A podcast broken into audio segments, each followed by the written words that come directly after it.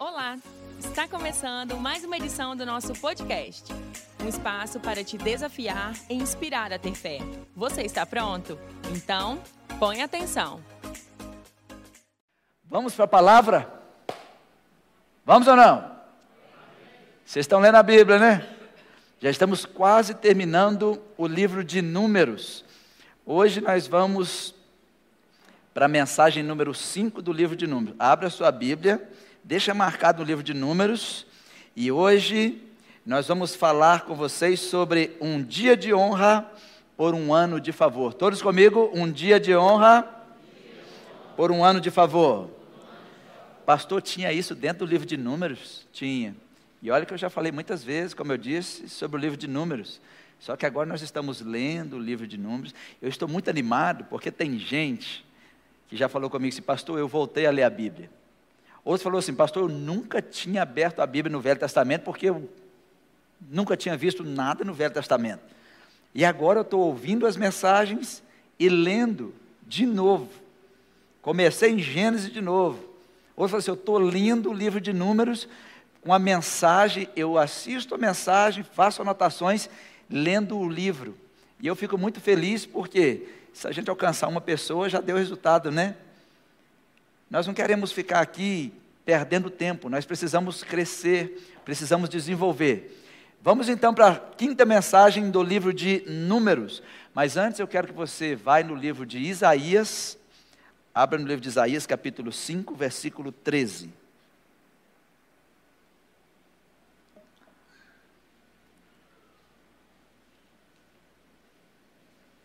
Essa mensagem de hoje é uma das mensagens que mudou muito a minha vida. Falar sobre honra é falar sobre o ponto principal do nosso relacionamento com Deus. É impossível você viajar pelo mundo sem ao menos ter uma noção do idioma para o país onde você está indo. Imagine você aqui que está doido para viajar para a Inglaterra e não sabe falar inglês. Você vai ter que estar com alguém ou usar um aplicativo, né? vai ter que se virar. Mas e se você sabe o idioma? Tudo fica mais fácil. Qual é o idioma da nossa vida de relacionamento com Deus? A honra. Se você não sabe falar o idioma da honra, está explicado. Porque possivelmente você passa pelo que passa, vive pelo que vive.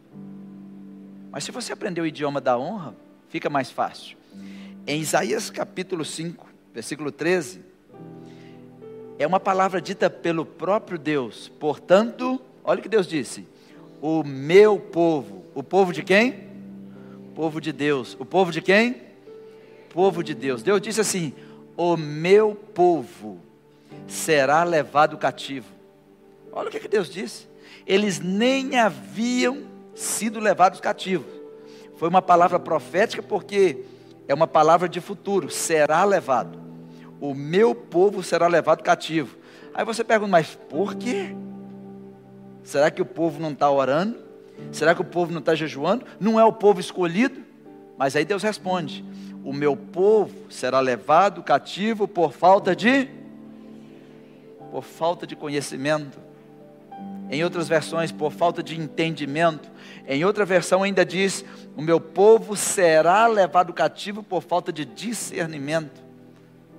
Imagina você ouvir isso, assim, meu Deus, mas só vai deixar o povo? Não sou eu que estou deixando, é a falta de entendimento que está te levando e os seus nobres terão fome, e a sua multidão se secará de sede. Eu temo, eu tenho medo desta palavra. Como assim? Eu tenho medo de estar no meio de um culto e não entender o que Deus está fazendo. Você deveria temer estar no momento da mensagem e não entender o que Deus está dizendo. Porque no livro de Hebreus, no capítulo 4, a Bíblia diz que a palavra é dita a todos a mesma palavra, só que alguns não embrulham com fé, e para eles não servem de nada, está escrito na sua Bíblia. Aí agora nós vamos meditar no livro de Números, sobre a vida de um povo que Deus falou sobre eles. Esse, esse povo será levado cativo. Agora você olha para o nosso dia a dia, muitas pessoas estão em cativeiros. Vocês conhecem gente que estão em cativeiros emocionais? Sim ou não? Vocês conhecem gente que estão em cativeiros financeiros? Sim ou não? Vocês conhecem pessoas que estão nos mais diversos tipos de cativeiro? Talvez eu estou até falando com alguém que está num cativeiro. Cativeiro relacional, qualquer que seja.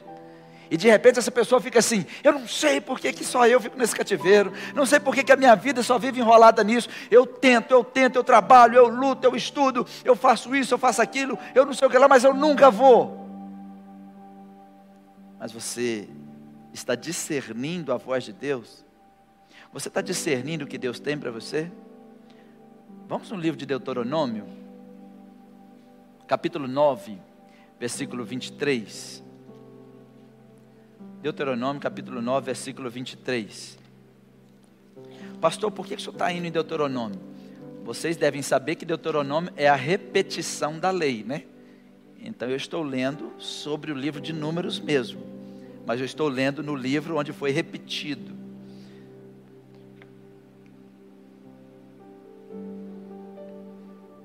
No livro de Deuteronômio, a Bíblia está dizendo que Deus ofereceu uma terra para o seu povo. Versículo 23. Quando também o Senhor vos enviou de Cades Barnea, dizendo: Subi e possuí a terra que vos tenho dado. Rebeldes fostes ao mandado do Senhor vosso Deus, e não crestes, não obedecestes a sua voz. Versículo 24: Rebeldes fostes contra o Senhor, desde o dia em que vos conheci. Vocês conhecem pessoas rebeldes? Olha o que, é que Deus diz: vocês são rebeldes desde o dia que eu conheci vocês. Deus está dizendo no versículo 23, Deus falou assim: Eu enviei vocês de Cades Barnea. Você deve estar assim, pastor, onde é Cades Barnea? Vamos caminhando. Eles saíram do Sinai, do pé da montanha ali, do Monte Horebe, Estão comigo?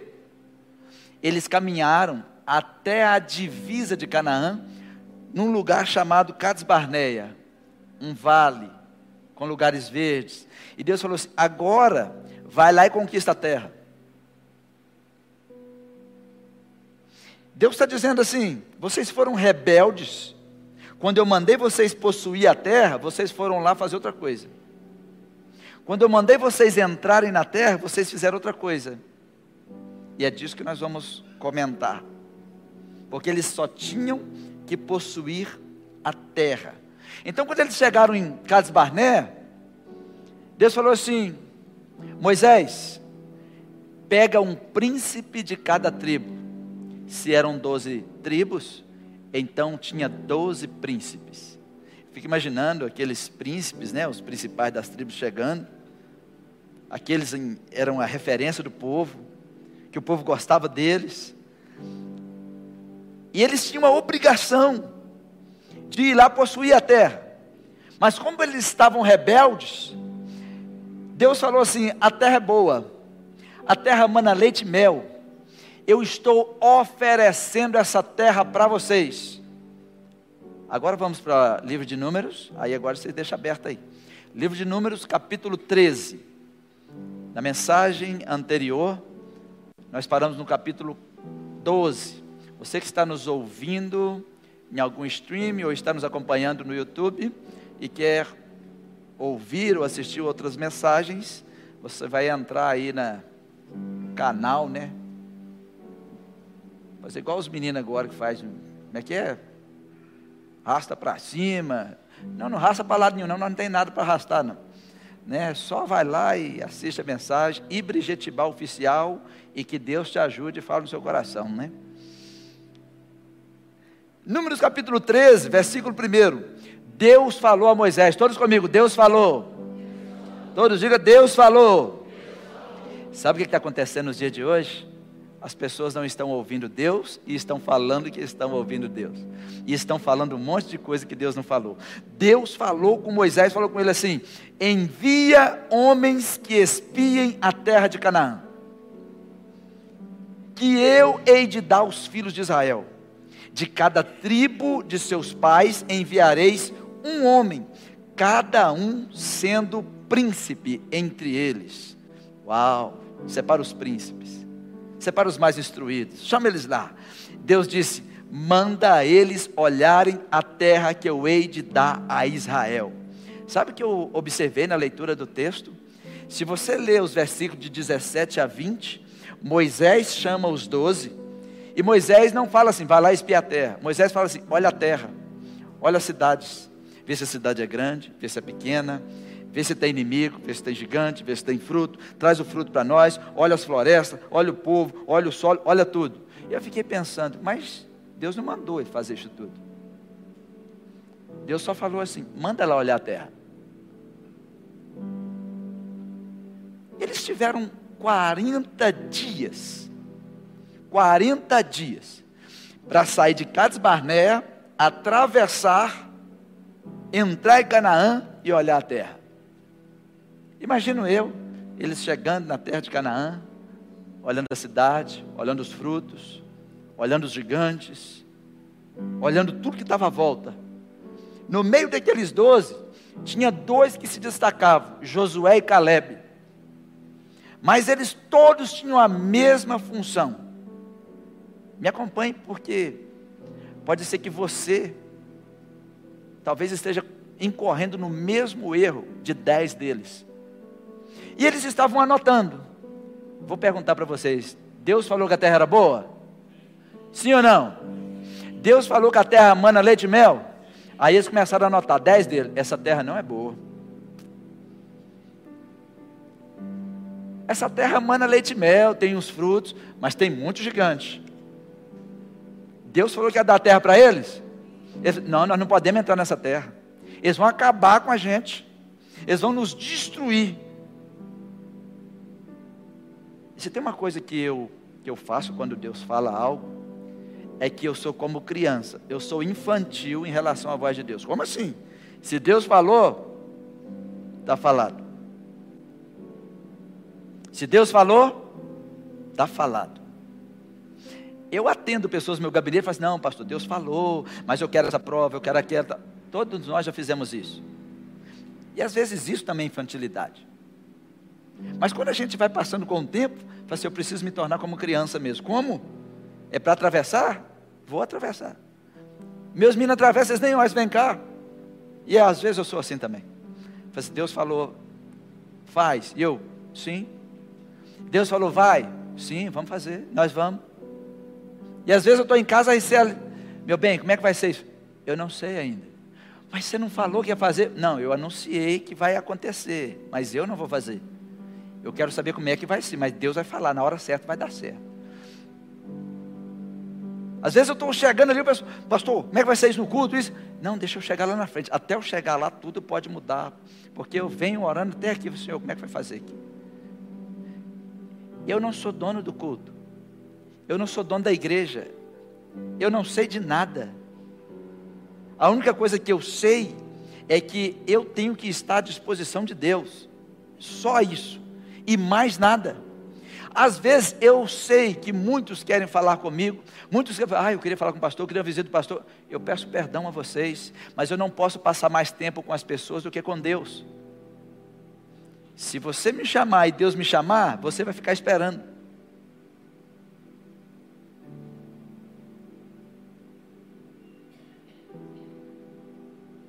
Entendeu ou não?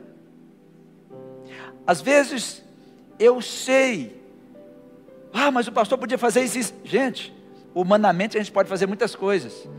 Não ouse fazer o que Deus não mandou você fazer. Mas também não deixe de fazer o que Deus mandou. Amém? O que, que Deus está mandando você fazer? É isso é que é importante. Aqueles dez estavam lá agindo em nome do povo, mas do outro lado estava Josué e Caleb em nome de Deus. A terra é boa, a terra manda leite e mel. E esse gigante? Ah, se o Senhor mandar, a gente acaba com isso tudo. Olha só, a gente pode, olha, olha o que Deus deu para nós e os outros dez. Não, nós não podemos trazer o povo para cá, não.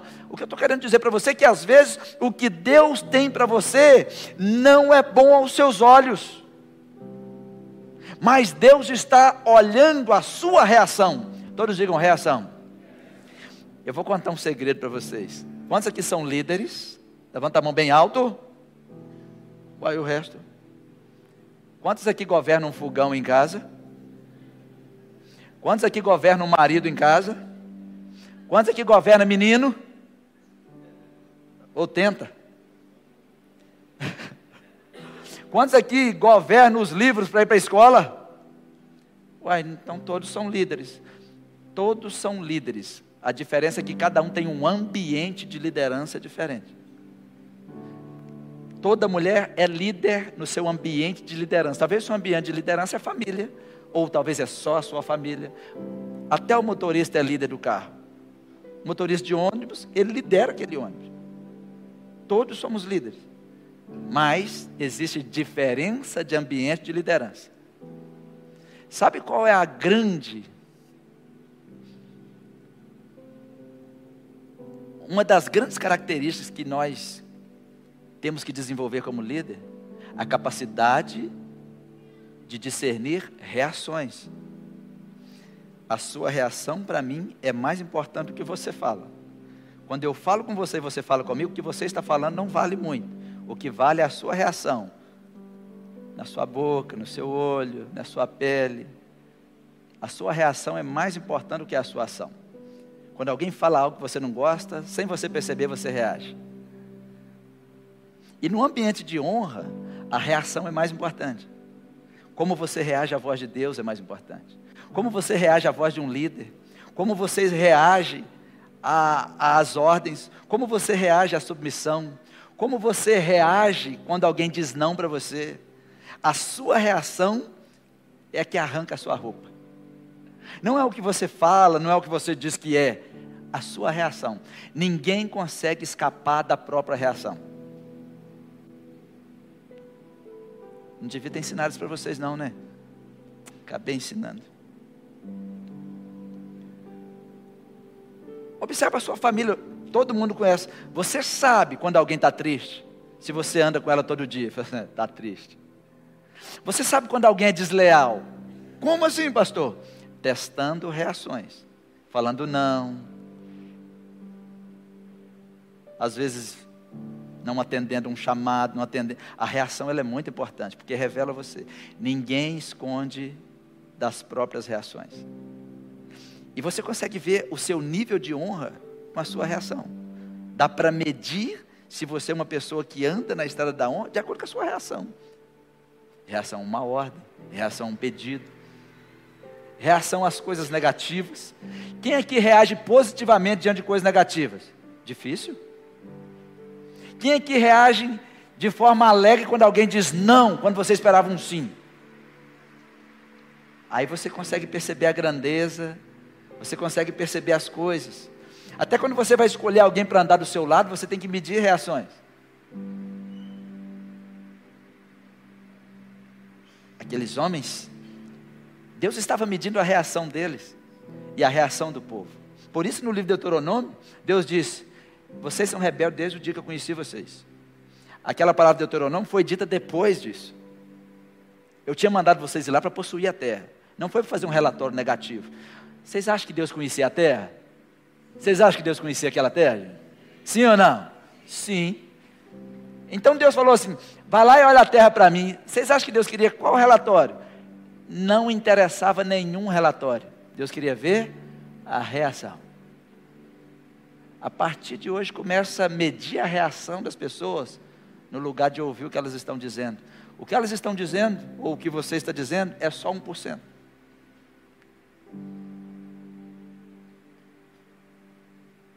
Aí você chega e diz: Mas, Fulano, Fulano, Fulano, mas o Cook fez isso, o Cook fez aquilo. Cook...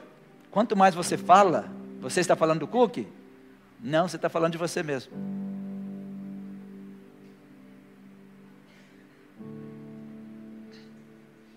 Deus deu para eles 40 dias para discernir o favor.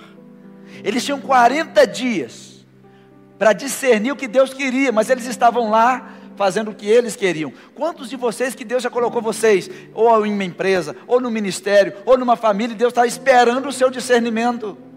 Aí de repente você é levado cativo. Por quê? Porque falta discernimento.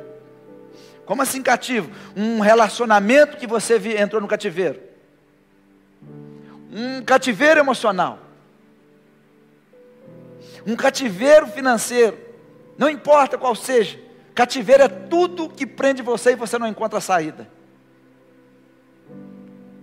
E você diz: Como que sai daqui? E Deus está de lá. Sabe por que você está nesse cativeiro? Porque faltou entendimento, faltou discernimento. Durante aqueles 40 dias, eles deviam ter ido lá e falar assim: ah, Deus mandou, mas Deus conhece isso aqui. Deus sabe disso aqui. Deus conhece cada palmo. Quem é que fez aquela terra? Ele. Deus conhece cada grama. Vocês acham que Deus conhece? Quem é que comeu frango hoje? Você sabia que Deus conheceu o frango que você comeu?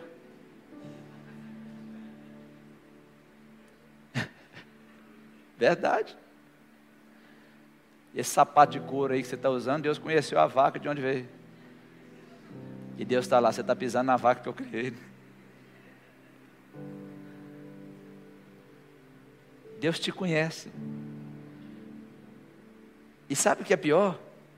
Deus está testando a sua reação a sua reação a uma palavra, a sua reação a um olhar. A sua reação é muito importante porque desnuda você. Todo líder estuda reações, é a coisa mais simples do mundo, todo mundo sabe disso. Líder não estuda a ação, líderes estudam reações. A sua reação diante de uma pessoa simples, diante de uma pessoa que você acha que não é simples, a sua reação diante de um necessitado está desnudando você. A sua reação quando você está com muito dinheiro, a sua reação quando você está sem dinheiro, desnuda você. A sua reação quando você é chamado, a sua reação quando todo mundo é chamado para uma festa e você não, desnuda você. É ou não é verdade, gente? Não tem como esconder. Você tenta esconder, a sua face revela você. O seu Facebook também. Aí, aí vai e faz uma postagem. Nunca quis ir.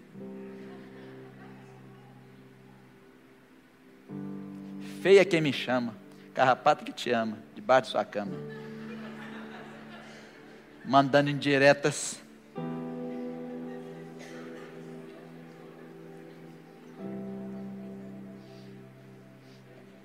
Vocês sabem que eu estou provocando reações em vocês, né? Vocês nem perceberam, né? Pastor, como assim? É, porque quando alguém. Nada.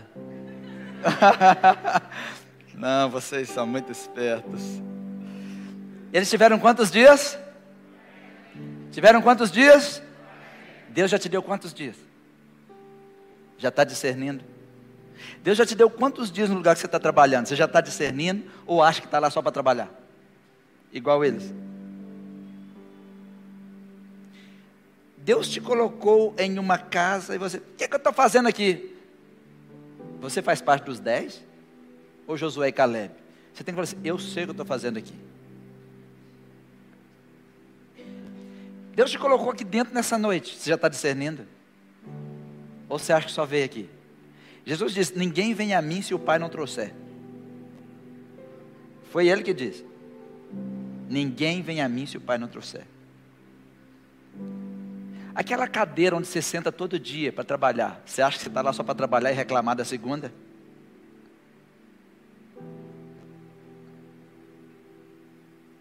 Se todo dia fosse domingo, ninguém aguentaria mais ver TV.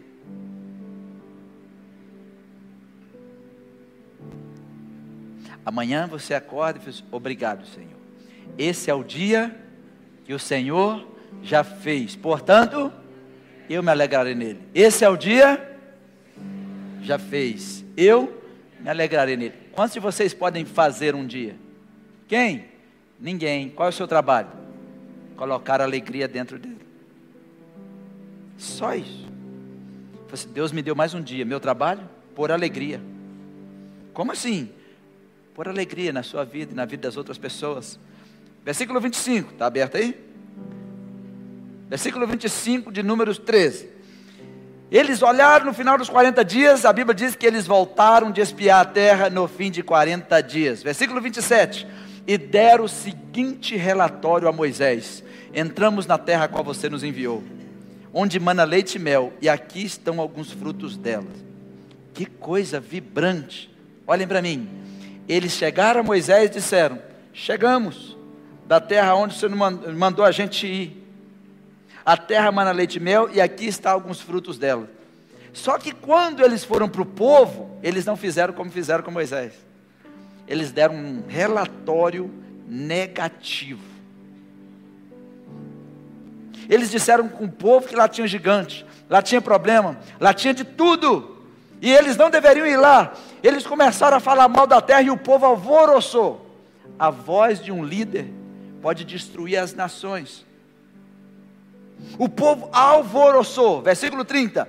Então, no meio daquele alvoroço, Caleb fez calar o povo. O que, que Caleb fez? O que Caleb fez?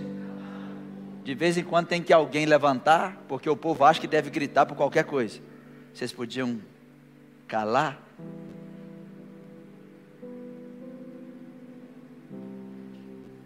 Pastor, mas olha o relatório. Se a gente for para lá, lá tem isso, lá tem gigante, lá tem isso, lá tem aquilo. Levanta um homem de Deus e diz: calem-se.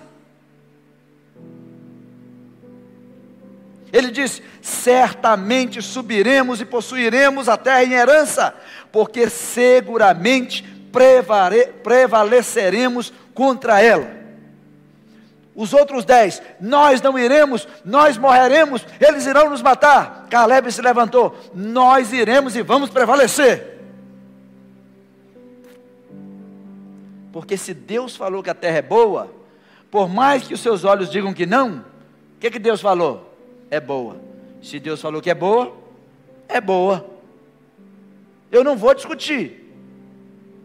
Se Deus disse que é, então é mas olha com seus próprios olhos. Não, eu quero saber o que, que Deus está falando. Porque Deus traz à existência aquilo que ainda não existe. Se não tiver leite e mel, pode entrar para lá que Ele vai mandar leite e mel. Ele vai acertar as coisas. Agora eles estavam diante de dez príncipes desmotivadores. Que Deus diz: vai aí os dez príncipes. Não vamos. Deus diz: a terra é boa e os dez príncipes. A terra até mana leite e mel, mas a terra é perigosa.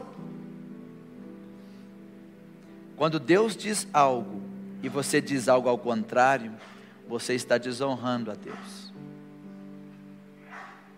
Desonrar a Deus não é uma boa coisa.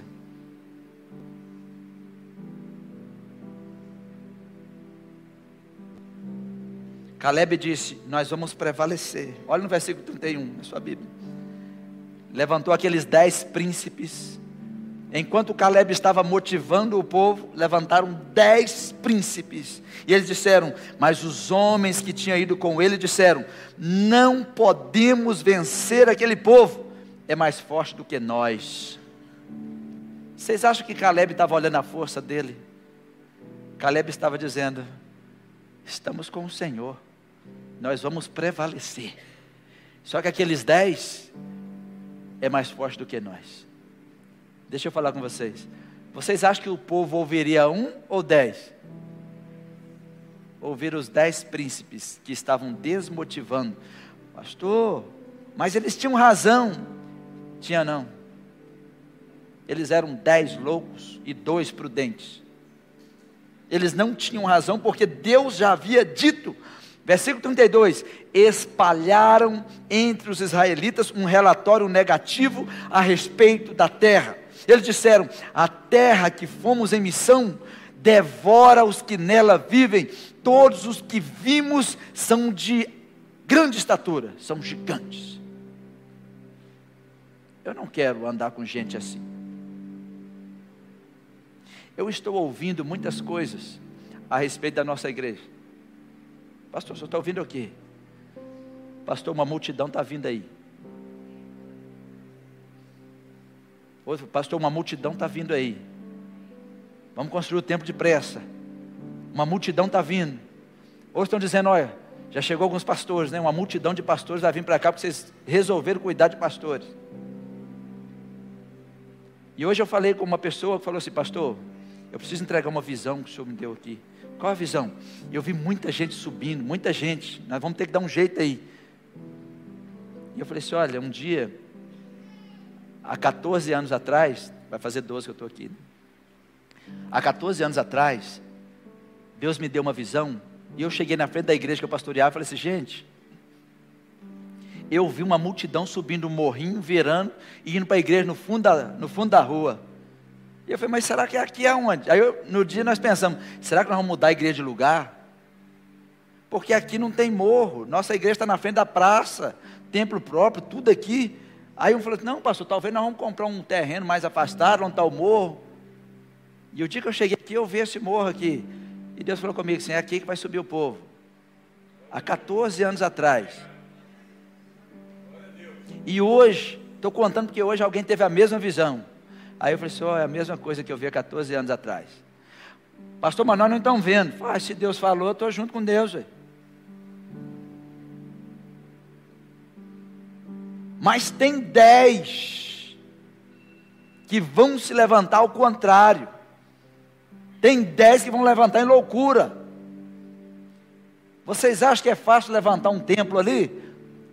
Vai levantar aqueles assim, isso vai matar nós, isso é mais forte do que nós. Aí tem que levantar Caleb, tem que levantar Josué, tem que levantar as Déboras. Amém? Tem que levantar Esther. Nós vamos prevalecer. Nós vamos prevalecer porque é um plano de Deus. Todo plano de Deus é impossível sem Ele. Todo plano de Deus só é possível se Ele intervir. Se Deus não intervir, nós seremos tragados tudo que Deus planejar é impossível de ser realizado sem as mãos dele. É por isso que eu creio que é de Deus, porque a gente não tem condição de fazer. Humanamente, não tem. Mas nós vamos. Nós vamos. Nós vamos ou não vamos? Se você diz que nós vamos, se você ouviu Deus dizendo, nós vamos. Pastor, como é que nós vamos? Vocês sabiam que o povo construiu? Eles construíram uma arca de ouro, construiu o tabernáculo, muita coisa de ouro e de prata. Vocês sabiam que não tinha ninguém vendendo ouro nem prata lá no deserto? De onde veio aquilo tudo? Deus mandou os egípcios entregar na mão do povo dele, entrega tudo, entrega ouro para eles, entrega prata. Sabe o que, é que Deus vai fazer? Ele vai entregar na mão de vocês. Ele vai entregar na mão de vocês. Vai Senhor, o que é isso aqui? Fala assim, não, é para a gente, é para construir o que eu vou construir através da mão de vocês. Ele vai entregar na mão de vocês. É. Pastor, o povo não precisou comprar. Não, Deus mandou entrega na mão deles. Porque na hora que fala assim, traz. Quem está preparado? Levanta a mão assim, diga: Deus, eu estou aqui, estou preparado. Pode confiar em minhas mãos. Eu sou de confiança. Pode colocar em minhas mãos, porque eu estou pronto para o reino. Em nome de Jesus, amém. E eles fizeram tudo o que Deus planejou. Não importa se dez príncipes vão dizer, não vamos conseguir não é para nós, seremos, seremos devorados. Tem que levantar alguém com voz de Caleb. Tem que levantar as Déboras, Esther, tem que levantar Josué e dizer: Nós vamos prevalecer. Por quê? Porque é o Senhor que vai fazer. A voz daqueles príncipes desestabilizou a nação. porque eles estavam agora expondo até os líderes, eles estavam expondo Moisés, eles estavam expondo Arão, eles passaram da conta.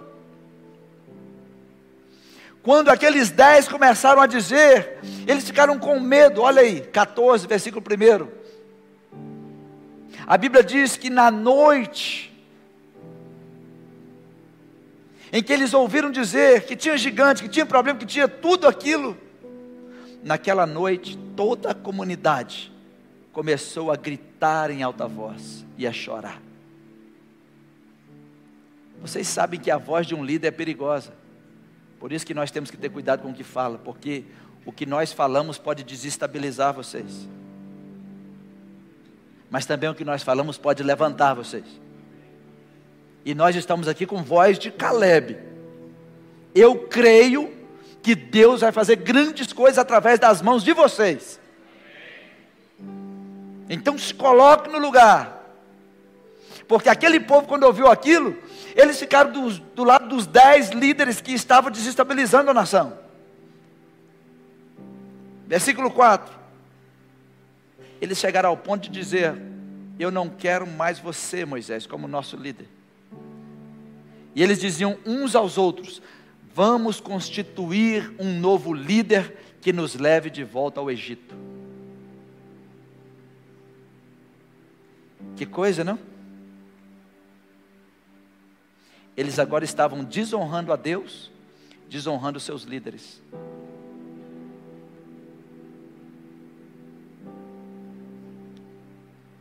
Isso é muito perigoso. Versículo 6. Josué, filho de Num, Caleb, filho de Jefoné, dentre os que haviam observado a terra, rasgaram suas roupas, disseram a toda a comunidade de Israel: a terra que percorremos em missão de reconhecimento, ela é excelente, parem com isso. Nós não queremos mais Moisés, nós não queremos esses líderes, vamos levantar um novo líder. Vamos arrumar um pastor, um outro pastor para nós, porque esse aí não faz o que a gente quer.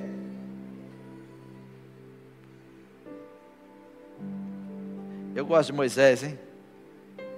Aí de repente levanta Josué e Caleb, versículo 8 Gente, para com isso. Se o Senhor se agradar de nós, então nos colocará nessa terra, vai nos dar essa terra, a terra que mana leite e mel.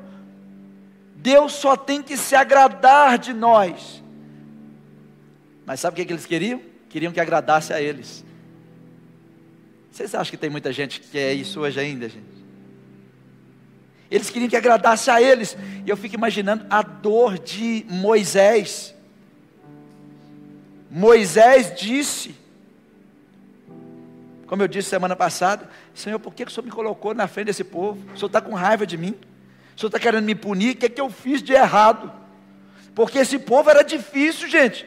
O povo difícil de pastorear. Quando Josué falou com eles, se o Senhor sabe o que, é que eles queriam? Assustem agora no versículo 10. Olha o que, eles queriam fazer agora com, com os líderes deles. Eles se juntaram com pedra na mão. A comunidade toda começou a falar que ia apedrejar os seus líderes, porque não queria fazer o que eles queriam. Nós vamos apedrejar Moisés, vamos apedrejar Arão, vamos apedrejar vocês que estão atrapalhando a nossa volta ao Egito. Nós não vamos entrar naquilo que Deus quer nos dar a falta de visão, a falta de discernimento. Muitas pessoas estão fazendo assim hoje, da vontade de matar aquele pastor. É o espírito desse povo. O espírito de rebeldia da vontade de matar aquele pastor, da vontade de nunca mais ir naquela igreja. Eu não quero ir na igreja, porque quando eu vou lá eu só vejo gigante, eu só vejo problema. Em nome de Jesus, manda esse espírito embora da sua vida, porque você está desonrando a Deus porque a igreja é a noiva de Cristo na terra. Jesus ama a igreja, com todas as suas deficiências, com todos os seus defeitos, Deus ama a igreja. Eles queriam apedrejá-los. Então, versículo 10: quando eles falaram que ia apedrejar Moisés, Deus chegou a glória do Senhor apareceu a todos os israelitas na tenda do encontro. E quando Deus chegou, Deus falou: Vou matar todo mundo, vou matar todo mundo de praga. daqueles dez que fizeram um relatório contra Deus, quem sobrou? Nenhum daqueles príncipes, a não ser Josué e Caleb. Dos dez, nenhum sobrou.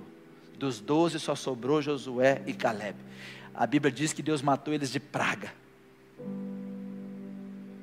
Deus veio, vou matar todo mundo porque está se levantando. Quando você se levanta contra quem eu levantei, você está se levantando contra mim. Uai, pastor, é assim? Tem gente que não gosta de obedecer pastores. Tem igreja que não tem pastores, fala mal de pastor, pastores não existe. Eles deviam rasgar a Bíblia, né? Abra sua Bíblia em Hebreus, deixa eu mostrar uns textos para vocês, para vocês não desonrarem a Deus. Hebreus 13. Hebreus 13, versículo 17. Deus decidiu assim. Deus decidiu que toda ovelha precisa de um pastor. Deus decidiu assim. Não foi um planejamento nosso. Nós não planejamos isso. Em Hebreus capítulo 13, versículo 17, a Bíblia diz: Obedecei aos vossos, obedecei aos vossos pastores é o que está escrito aí. E sujeitai-vos a eles, porque velam por vossas almas, como aqueles que hão de dar conta delas. Para, por que, que tem que obedecer aos vossos pastores? Para que o façam, ou para que façamos o nosso trabalho com alegria e não gemendo, porque isso não vos seria útil. Essa é uma ordem bíblica é uma ordem divina. Quando você vive como aquele povo em rebelião, em desobediência, você faz os pastores trabalharem gemendo. E isso não é útil nem para você e nem para o reino de Deus. Porque o nosso trabalho é velar por vossas almas. O que é velar? Cobrir vocês. Cobrir com autoridade. Cobrir com oração cobrir com intercessão, intercessão, cobrir com cuidado. E qual é o seu trabalho? Se sujeitar a essa cobertura. É só isso. Em obediência e em amor. Vamos em 1 Coríntios capítulo 4, versículo 1. Aquele povo no deserto, eles queriam matar os pastores deles. Eles queriam apedrejar os seus líderes. 1 Coríntios capítulo 4, versículo 1. Que os homens nos considerem como ministros de Cristo e despenseiro dos mistérios de Deus. Amém? Por mais que o mundo ache que não, o pastoreio é a ideia de Deus. Os ministros de Cristo, são ideia de Deus.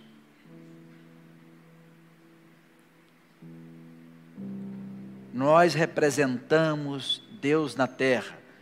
Sozinhos não, nós, junto com vocês, a igreja. Mateus 10, 40. Use a sua Bíblia, viu?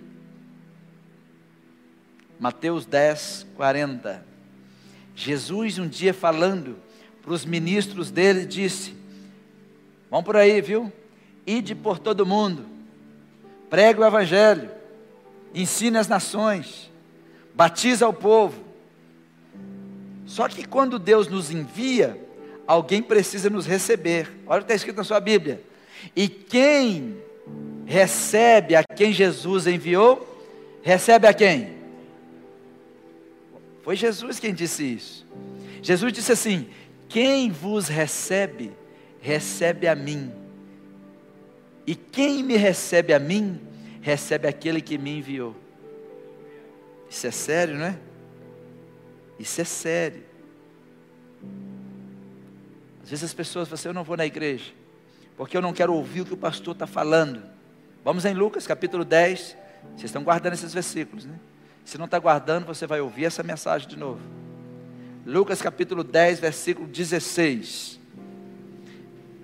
Jesus disse: Quem ouve a voz, a mim me ouve. Mas quem vos rejeita, a vós, a mim me rejeita. Aquele povo rejeitou a Deus, rejeitando Moisés. Agora o próprio Cristo falando com os seus. Quem rejeitar vocês está me rejeitando. Quem não te ouve decidiu não me ouvir, porque eu estou falando através de vocês. E quem me rejeita, rejeita aquele que me enviou. Vamos lá para um bate-papo. Aí chega o pastor, aí alguém nos fala, assim, eu não gosto de ouvir o pastor. Eu já tenho Jesus no coração. Quando ele rejeita quem Deus enviou, esse Jesus no coração é só uma mentira para fugir da vida espiritual. Como assim você tem Jesus no coração e rejeitou alguém que Jesus mandou? Eles queriam apedrejar Moisés, Deus falou assim: Eu vou matar isso tudo. Eu vou matar todo mundo, Moisés, e vou fazer de você uma grande nação. Olha o coração de um líder. Moisés poderia ter feito o quê? Agora sim. Não. Ele começou a interceder por eles. A reação de Moisés nos faz entender porque ele era um grande líder. Deus sabia o que Moisés ia responder. Olha a reação de Ló. Deus olhou e esperava outra coisa. Olha a reação de Jacó. Olha a reação de Abraão. Olha a reação de Jó. E qual é a sua reação? Tem gente que fala assim, quem mexe. Semana eu vi, tem uma senhora na internet, eles brigam, esqueci o nome dela. É um fala que foi no inferno e tal. Eu não quero no inferno não, gente. É, ela falou assim, todo mundo que já mexeu comigo está no cemitério. Eu falei, Ricela, escuta isso aqui. E ela falou assim, cuidado, eu sei que está mexendo comigo. Todo mundo já mexeu. Olha o grande líder. Deus falou assim: vou matar todo mundo. Não. Não toque ninguém. Vai envergonhar o seu próprio nome. Um grande líder não tem prazer no sofrimento das outras pessoas, mesmo que se declare seu inimigo. Um grande líder não tem prazer na morte de ninguém. Um grande líder não tem prazer em nada. Sabe o que? Uma das coisas que você pode saber quando você diz, eu sou uma pessoa honrada. Os seus sentimentos são outros. Se tocar aqui, papai te mata. Está faltando honra. Eu consigo saber se você é uma pessoa honrada medindo coisas simples. Por exemplo, a sua capacidade de celebrar os outros, mesmo que seja seu inimigo. Consegue? Tem gente que tem dificuldade de celebrar a gente da família. Comprou um carro novo, não consegue celebrar. Conhece gente assim? Tem gente que não consegue celebrar você porque você está bem. Mas quem é honrado, honra é o desejo de celebrar os outros. Honra é o desejo de recompensar os outros. Uma pessoa honrada, ela tem prazer em celebrar os outros. Quem não anda no caminho da honra, só quer celebrar a si mesmo e faz de tudo para diminuir os outros. Versículo 12, de número 14. Deus olhou e falou: Moisés, eu vou ferir com praga esse povo, eu vou destruir esse povo, farei de você uma nação maior e mais forte do que eles.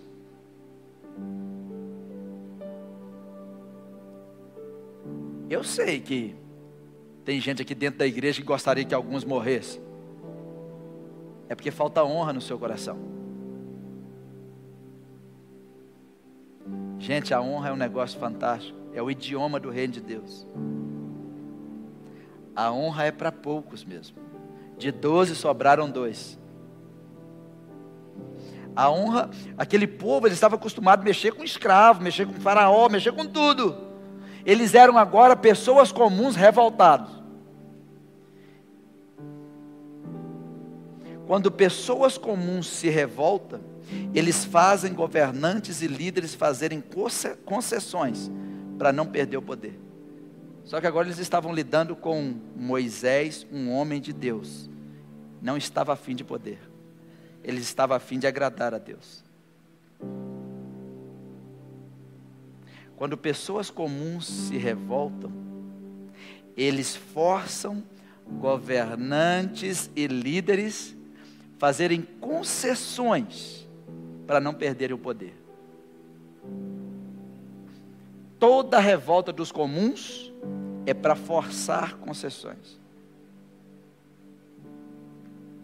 Agora, quando se trata do reino de Deus, nós não negociamos, não fazemos concessões ao pecado, não fazemos concessões à deslealdade, não fazemos concessões a nada que caminhe contra o reino de Deus.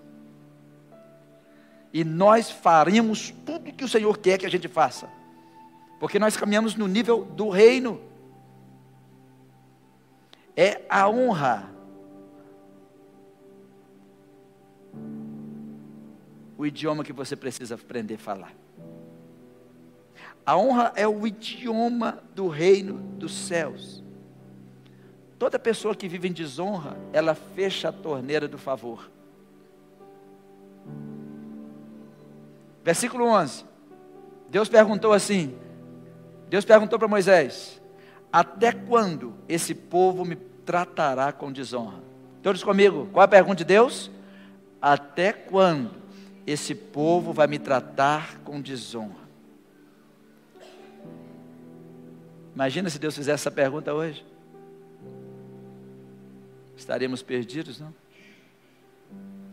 Muitos fazem como eles, querem apedrejar os seus líderes. Querem que seja feito conforme o que eles querem. Queremos o Egito de volta. Vamos levantar um outro líder, porque esse líder que Deus colocou não é o que nós queremos. Eles não sabiam que ficaram vivos porque o líder intercedeu por eles. Muita gente não sabe que Deus está te poupando porque tem alguém intercedendo por você, e às vezes esse alguém que está intercedendo é alguém que você está querendo matar, alguém que você está maldizendo.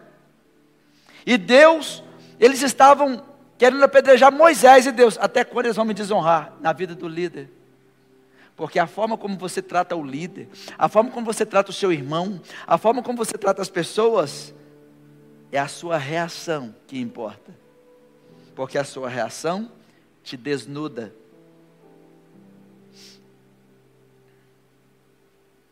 Deus falou: vou matar todo mundo. E o líder? Perdoa eles. Perdoa eles.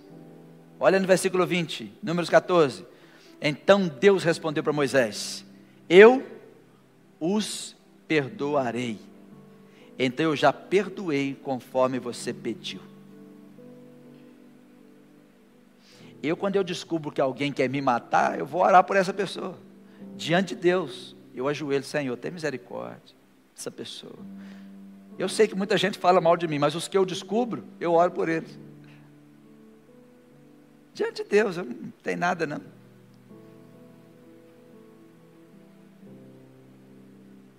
Porque essa é a nossa função. Você sabia que tem alguém falando de você agora? E às vezes não é nem tão bom assim. Dá uma olhadinha para quem está do seu lado e tem alguém falando de você agora. Esquece não, viu? Tem alguém falando de você. A orelha queimou aí? Vamos caminhar.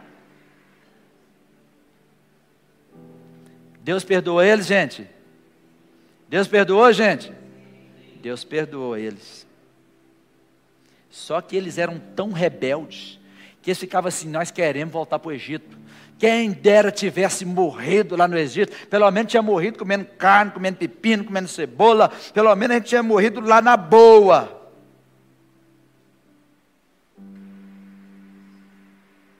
Mesmo Deus perdoando eles, eles continuaram na rebeldia. Olha aqui para mim. Tem gente que vem aqui na igreja, pede oração, pede perdão a Deus e Deus perdoa, mas na hora que sai na porta, volta a ser rebelde.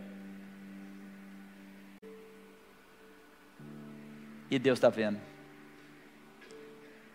Eu vou contar um negócio para vocês. Deus viu vocês tomando banho hoje. Ficaram com vergonha? Eu sei que é vergonhoso. Deus me viu tomando banho. Viu. Tem uns que ele viu que nem toma banho direito. E Deus está de lá. Ninguém ensinou isso aqui a tomar banho direito. A gente sabe também. Dia eu estava no supermercado, a Ricela está lá com um bom ar no supermercado. Que é isso, Ricela? Ninguém aguenta, né? Aí depois eu percebi o que, que era.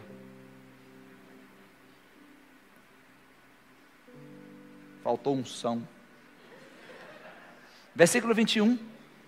Já que a rebeldia não saiu do coração deles, Deus disse assim: certamente como eu vivo e como a glória do Senhor encherá toda a terra. O que, é que Deus está dizendo?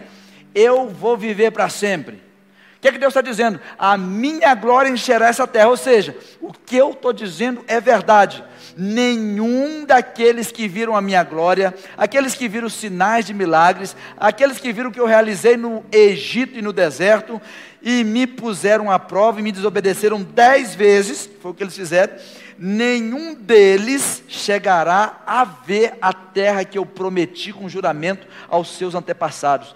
Ninguém que me tratou com desonra vai ver a terra que eu prometi.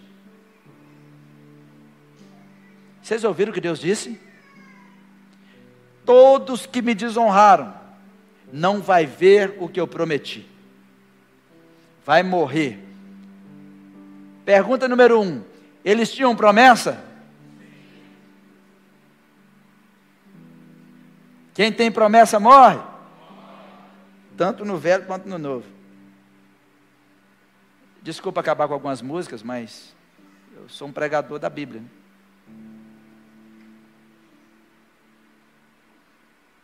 Eles tinham promessa? A promessa era deles. E Deus falou assim: Eu prometi, né? Mas a sua rebeldia, a desonra, vai impedir vocês. Porque a desonra bloqueia o favor.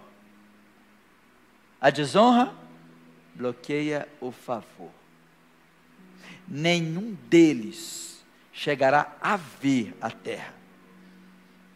Por quê? Povo rebelde. Eles ficavam pedindo a morte. Quem dera tivesse morrido. Olha aí no versículo 2, números 14. Olha o que eles disseram, volta aí. Eles murmuraram contra Moisés, contra Arão, toda, e toda a congregação ficava dizendo: Quem dera tivéssemos morrido na terra do Egito. Quem dera se a gente tivesse pelo menos morrido nesse deserto. Sabe aquele povo que vive pedindo a morte? Você que está me ouvindo, que está querendo suicidar, isso é rebeldia contra Deus.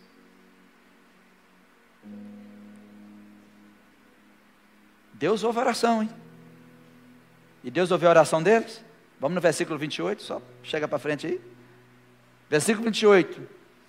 Já que eles estão pedindo a morte demais da conta, olha o que Deus disse: Juro pelo meu nome, declara o Senhor, que farei a vocês tudo o que pediram. O que, é que eles pediram? O que, é que eles pediram? E o que, é que vocês estão pedindo a Deus?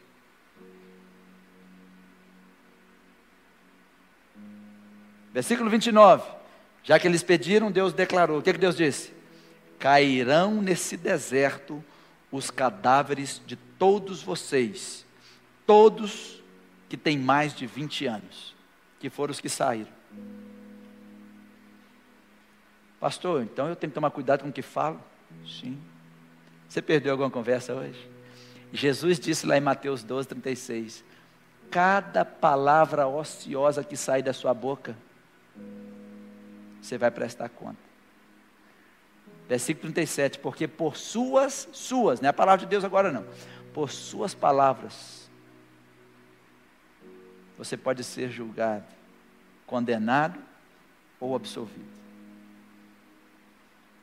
Se você disse alguma coisa que não presta, retira.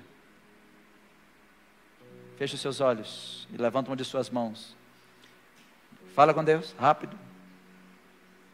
Meu Deus, as palavras que saíram da minha boca, que não te glorificam, que são ociosas, eu retiro agora. Eu estou ouvindo a tua palavra. Eu sei que o Senhor me trouxe aqui para falar comigo.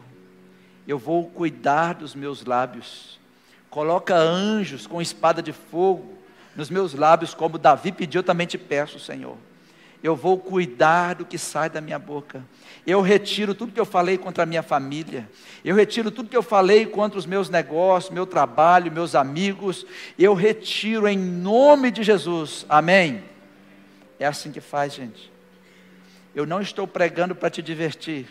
Estou pregando para te dar destino. E o nosso destino é o céu de glória. E nós estamos pregando para a gente aprender a viver aqui, porque a desonra daqueles pais bloqueou o favor na família. Como assim, pastor? Olha para mim, aqueles pais, eles tinham que cuidar dos filhos, só que eles desonraram a Deus, e os meninos não tinham para onde ir, porque Deus, não, ninguém vai entrar agora. E os filhos ficaram agarrados nos pais. Agora os pais estavam fora do favor de Deus. Tem muitos filhos que estão sofrendo, não porque estão pagando pelo pecado do pai, porque não existe isso, mas porque estão em uma família de desonra, e essa desonra atinge você todo dia. Muitos de vocês que estão aqui sofreram a vida toda por causa de uma família que viveu em desonra, ou o pai ou a mãe, ou todos, nunca honraram a Deus, e você viveu uma vida que você nunca quis viver. Você passou por coisas que você nunca quis passar. Você simplesmente sempre ansiou por uma vida que não fosse aquela que você tinha. Mas de repente você agora tem uma outra família e você está repetindo o que você passou. Olha o que diz a Bíblia no versículo 33. Deus que disse isso. Os filhos de vocês serão pastores aqui durante 40 anos. Eles vão sofrer por causa da infidelidade de vocês, até que o último cadáver de vocês seja destruído no deserto. Quantas crianças estão sofrendo por causa de maus casamentos? Escolha que desonrou a Deus. Família que desonrou a Deus. Pastor, o senhor está me ofendendo. Eu não estou te ofendendo, estou falando por amor. Quantas crianças estão sofrendo? Quantas pessoas vêm no meu gabinete e falam, pastor, nós vamos divorciar. Eu digo, vocês amam seus filhos? Amo. O quanto? Até a morte. Não façam isso por seus filhos. No outro dia eles fazem. E não pisam aqui porque não querem olhar no meu rosto. Como se estivesse fazendo mal a mim. Eles estão fazendo mal a eles e aos filhos deles. Porque a desonra bloqueia o favor. E às vezes esses filhos ficam presos esses pais até quando, gente? Até quando? Até que o seu cadáver caia. Está escrito aí na sua Bíblia. Você vai ficar preso a sua mãe, ao seu pai, até que o cadáver caia. O problema é quando esses pais vivem desonra. Estou certo ou não, gente? Verdade ou mentira, gente? Eu sei que muitos de vocês passaram por momentos tenebrosos, tristeza, dias difíceis. Eu sei que alguns divórcios não teve como você fugir, mas tudo começou com uma desonra. A desonra na escolha, a desonra de como começou. E isso é terrível. Eu sei que é difícil ouvir o pastor. Às vezes dá vontade de apedrejar. É o que esse povo passou. Mas eu gostaria de pedir a você para mudar de estrada, mudar de idioma, muda o seu jeito de viver, Deus disse assim: os filhos de vocês vão ficar presos 40 anos. Quantos dias eles ficaram olhando a terra? 40 dias. Meu Deus, 40 anos. Olha no versículo 34. Agora vocês vão descobrir por que, que eles ficaram 40 anos no deserto. Durante 40 anos vocês sofrerão as consequências da desonra. Em outra versão, as consequências do pecado. Durante 40 anos vocês vão experimentar a minha rejeição. É triste essa palavra, não? Cada ano corresponderá a cada um dos 40 dias que vocês tiveram para observar a terra. Cada dia de desonra custou um ano da rejeição de Deus. Cada, olhem para mim, por favor. Cada dia, eles tiveram 40 dias. Cada dia de desonra custou um ano sem o favor de Deus. Por isso que o tema da mensagem hoje é um dia de honra por um ano de favor.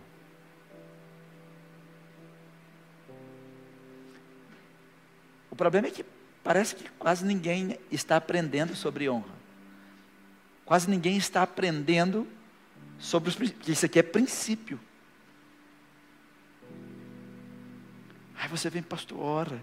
Sim, a gente ora. Porque mesmo aquele povo rebelde, aquele povo querendo matar Moisés, Moisés orava por eles. Moisés buscava por eles. Só que a questão não estava na oração de Moisés, estava neles. O problema não está na nossa oração, está em como você está honrando a Deus.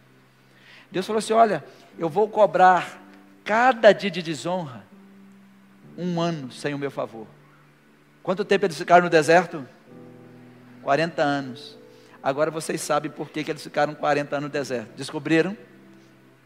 40 anos eles ficaram sem o favor de Deus, porque não discerniram em 40 dias.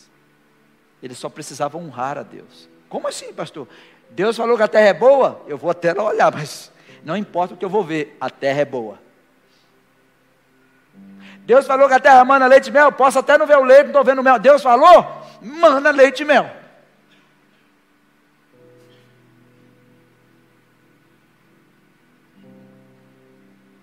Deus falou que a terra é nossa, estou nem aí com o gigante. E falou que é nossa? Pôr o pé. E o gigante? Deus falou que a terra é nossa. Os gigantes que arrumam outro lugar para isso.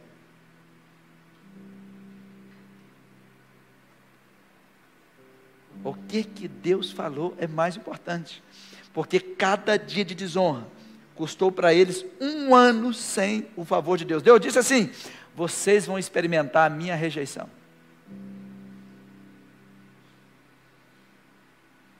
Vocês já pararam para pensar o que é ser rejeitado por Deus? Como assim, Deus? Vocês não vão nem ver a terra. Vocês não vão entrar na terra. Quando eles ouviram aquilo, põe atenção que eu vou terminar agora. Em alguns minutos. Preparação psicológica. Versículo 39.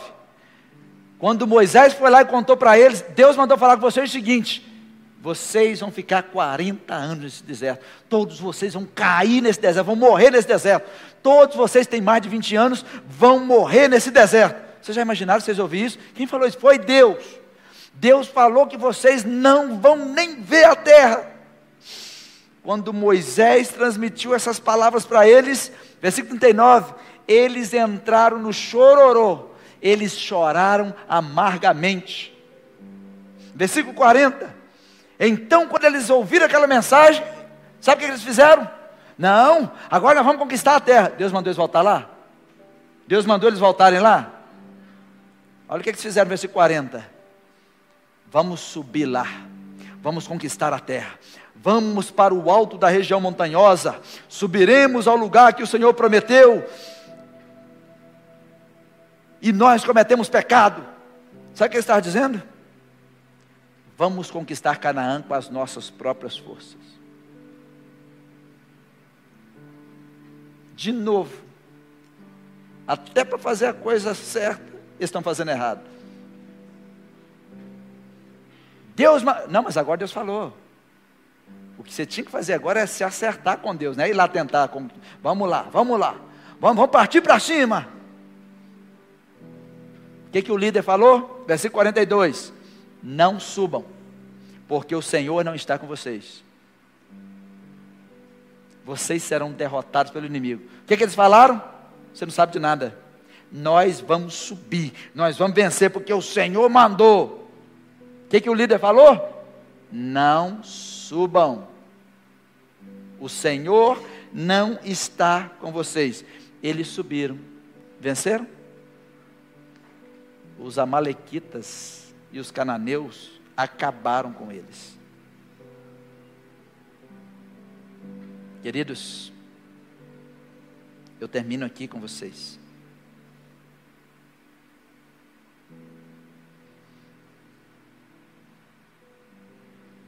Se tem uma coisa que vocês precisam guardar no coração, é aprender o idioma do Reino de Deus, que é a honra.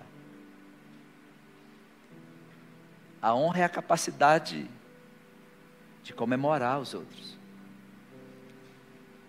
de recompensar pela diferença. Porque uma pessoa sábia consegue ver diferença. Quando você consegue ver diferença nas pessoas, você consegue honrá-las. Isso aqui é uma reunião em nome de Jesus. Não é uma reunião da rua. Então tem que ser roupa adequada, jeito adequado, forma adequada, porque isso é uma cerimônia do céu. Então tem que vir com honra, tem que fazer com honra. Nossos diáconos trabalham com honra.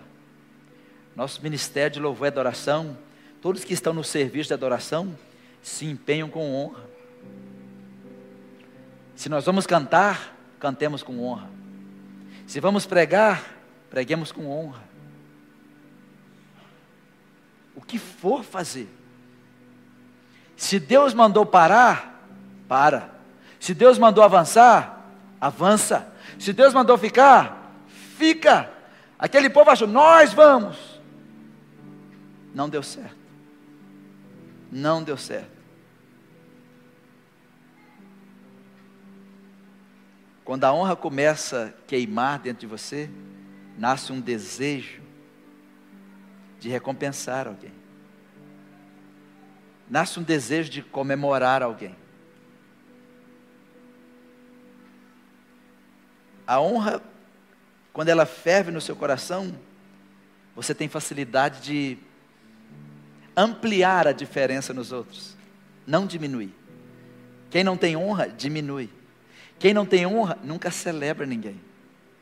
Uma pessoa desonrada não consegue celebrar as pessoas. Uma pessoa desonrada, ela não consegue comemorar o outro. Uma pessoa desonrada, ela não consegue ampliar a diferença nos outros. Ela quer diminuir. Ela não quer celebrar, ela não quer nada disso. Uma pessoa honrada, ela quer dar a preferência. Ela não quer tomar a coroa de ninguém. A cultura da honra te faz responder a tudo com gratidão. É fácil saber quem anda com honra. Uma pessoa honrada a gente vê nas pequenas coisas. Quando você está num posto de gasolina e você entra num, no banheiro ele está limpo, você quer saber quem limpou e vai lá e honra ele. Deixa uma oferta na mão dele. Esses dias eu estava, eu fui fazer um, um resolver um negócio lá em Vila Velha nós encostamos um carro, fomos comprar uma água de coco. O pastor Tiago falou assim: estou com muita sede. E nós compramos água de coco. Aí eu falei assim: abre o coco. Não, está ali o coco. A menina falou. Eu vi, gente, um monte de coco aberto. E as colheres tudo na sacolinha. Como eu fui lá e entreguei uma oferta para ela. Falei, não, mas o senhor já pagou. Eu falei, não, não estou pagando. Estou te agradecendo. Você colocou a colher ali, está limpinha. E está aquele coco aberto. Obrigado. Ela olhou para mim. Obrigado. Foi um rapaz fazer um serviço para mim. Eu e eu pedi um desconto para ele, né? Ele me deu um desconto. E depois eu falei assim: olha, eu preciso te honrar nisso. Falou, mas ninguém nunca fez isso por nós. Pai, você está cuidando das minhas coisas com tanto carinho. Você me deu desconto, mas eu preciso te honrar. A honra, ela acontece todo dia, o dia inteiro. Quando você está num restaurante, vem um garçom, ele está te servindo. Por que não honrá-lo? O que te custa acrescentar um refrigerante? O que te custa acrescentar uma bala para ele e deixá-la na mesa, entregar para ele? Obrigado, viu? Você me honrou hoje. Você vai num posto de gasolina, vai comprar um chiclete para você, compra para quem está te abastecendo o carro. Quem não entende de honra fala assim: já estou pagando a gasolina. A gente sabe como é que é isso. Mas a honra ela acontece o dia inteiro. Porque quem vive no mundo de honra sabe que nada é dele você acaba compartilhando tudo que você tem. Um chiclete muda o mundo de uma pessoa. Hum. Eu acho que os crentes estão precisando mudar. A cultura da honra nunca passa desapercebida. Sabe o que é nunca? Nunca. Quem tem a honra queimando no coração está sempre atento a quem serve, porque ele quer servir essa pessoa também. Vocês sabiam que Deus está presente? E eu termino dizendo para vocês que vocês possam aprender a dar um show de honra. Deus está invisível, mas não está ausente. E Ele está olhando cada reação sua. Porque tem muita gente que está aqui visível, mas não está presente. Deus está invisível, mas não está ausente. Ele está olhando você em cada detalhe. Cada dia de desonra daquele povo custou um ano sem o favor de Deus. Agora imagine se você transformar a sua vida em um show da honra. Como será o favor de Deus na sua vida? Hã? Como será na sua vida? Quando você estiver fazendo uma compra, tem alguém que você vai honrar com alguma coisa que você vai comprar.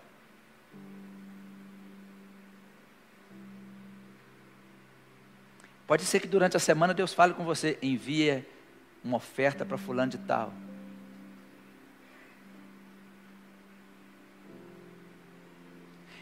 Talvez uma oferta não, talvez uma mensagem de agradecimento, de gratidão.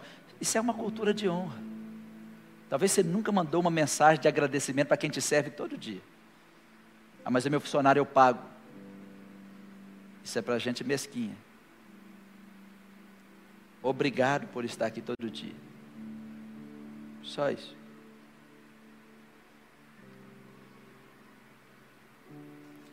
Se um dia de desonra custou um ano sem o favor de Deus, como pode ser alguém que honra a Deus todo dia?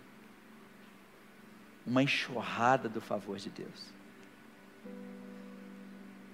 A nossa igreja é uma igreja que vive debaixo do favor de Deus. Vocês acham que eu não sei disso? Eu sou um dos piores pastores por aqui, um dos piorzinhos.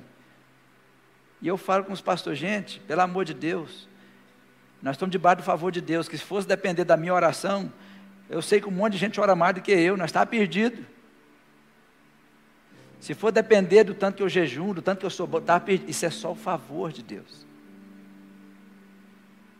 Porque tem gente orando 24 horas, mas não vive debaixo da honra. Então, ora e vive sem o favor de Deus. Eu sei que tem gente aqui que ora muito. Pastor, eu estou orando, eu estou buscando. E a honra? E os princípios da honra, onde é que estão? Você pode vir aqui dizimar, ou dizimar com honra. Como é que dizima com honra? A primeira, a primeira parte. Se você não está dizimando a primeira parte, você está dizimando, mas sem honra. Você está cumprindo uma lei. Mas você pode viver um princípio. Não toque. A primeira parte eu vou honrar o Senhor.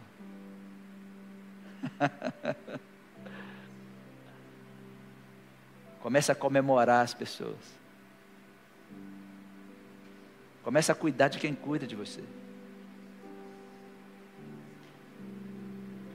Já agradeceu quem cuida de você todo dia? Ah, meninada, já agradeceu sua mãe? Ou você acha que aquela roupa parece limpa lá? A fada madrinha. Uai, sujei essa roupa ontem. Já está aqui.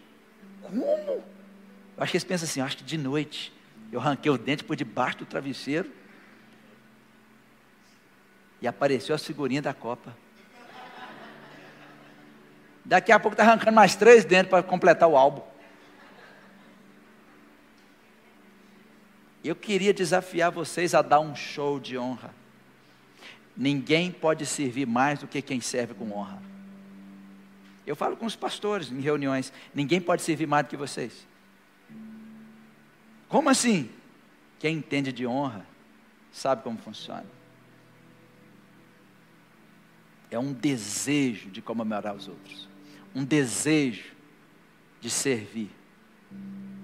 E é intocável. O idioma do reino de Deus é a honra. Se você não entende de honra, você está no país de Deus, mas não está entendendo nada que Ele está falando. Vamos ficar de pé, ver se tem alguém honrado do seu lado, Você que está em casa, você pode dar um show de honra. Você, marido, você, esposa, você, filho. Nós queremos que você entenda o que Deus quer para você. Você que está aqui, você precisa honrar as pessoas que Deus colocou debaixo dos seus cuidados. Não é? Esse ano eu estou fazendo 20 anos de casado, dia 28 de dezembro. Que alegria para a Ricelli, gente. Que mulher, gente. Ela orou mais, orou menos. Orou menos que eu. É assim que funciona, os meninos assim. Os meninos que é feio igual eu. Ora mais do que ela. E vai dar certo. Se você pergunta assim, você ora, como é que você ora? Ah, eu oro de manhã de tarde. Você ora de manhã, de tarde, de madrugada, você ganha. Aí Deus te dá ela. Deve ser, ele orou mais. Aí depois fala, por que, eu casei com ele? Né, Cook? Aí eu, eu orei. Que é isso? Não, mas é isso mesmo. Está sendo filmado, viu? Né, Douglas? Quem orou mais, Douglas? Tá vendo esses meninos? Gente, aprende com esses meninos. Dê um show de honra. Joga esses pratos velhos fora e coloca os melhores pratos para sua família. Lá em casa, todo dia, desde quando nós casamos, nós colocamos os melhores pratos para os nossos filhos. O que, é que vocês acham que eu uso para tomar água, gente, na hora do almoço? Taça. Eu e meus meninos. Eu quero que eles lembrem disso para a vida toda. Um show de honra.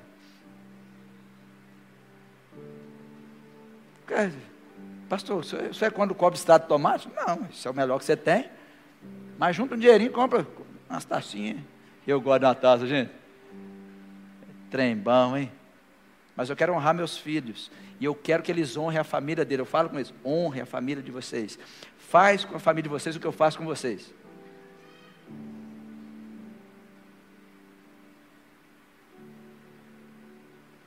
Aprende o idioma do céu.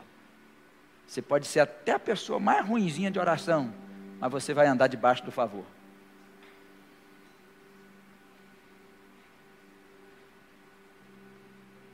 Devemos orar. Mas quando você está debaixo do favor, você fala assim: Deus tem misericórdia de mim, vou até dormir já. Mas porque é impossível caminhar em honra e não andar na presença do Senhor todo dia. Não sei se vocês estão me entendendo.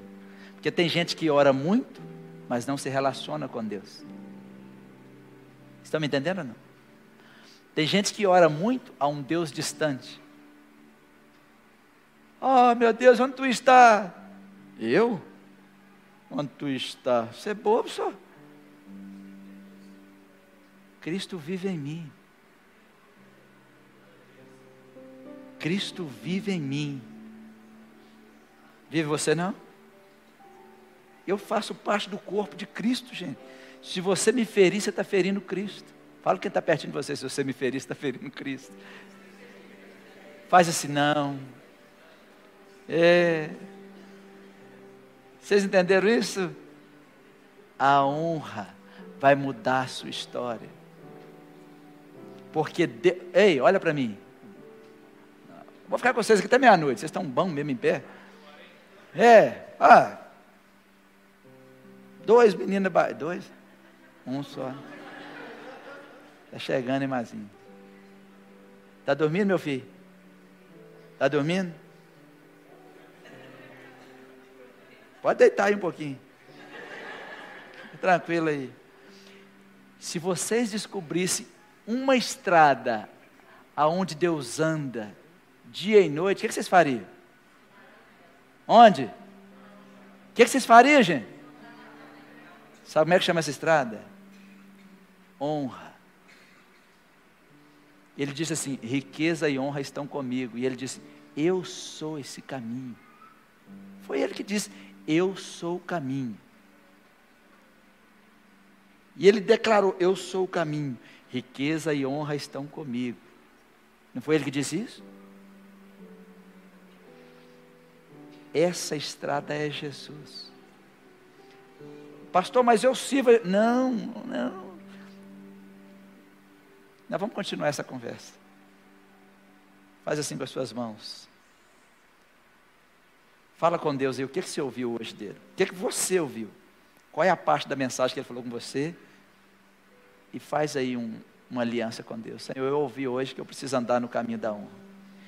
Senhor, eu ouvi hoje que eu preciso tomar cuidado com a desonra, que senão toda a minha família fica presa fora do favor. Eu não abro mão do seu favor na minha família. Meu Deus, eu ouvi o Senhor falando comigo hoje, que a estrada da honra é a estrada onde o Senhor está caminhando, eu quero essa estrada. Senhor, eu quero viver debaixo do seu favor. Me ensina a caminhar com honra, honrar as pessoas que estão à minha volta, celebrar as pessoas que o Senhor colocou perto de mim. Eu ouvi a Sua voz, eu ouvi a Tua palavra. Eu quero sair daqui hoje transformado.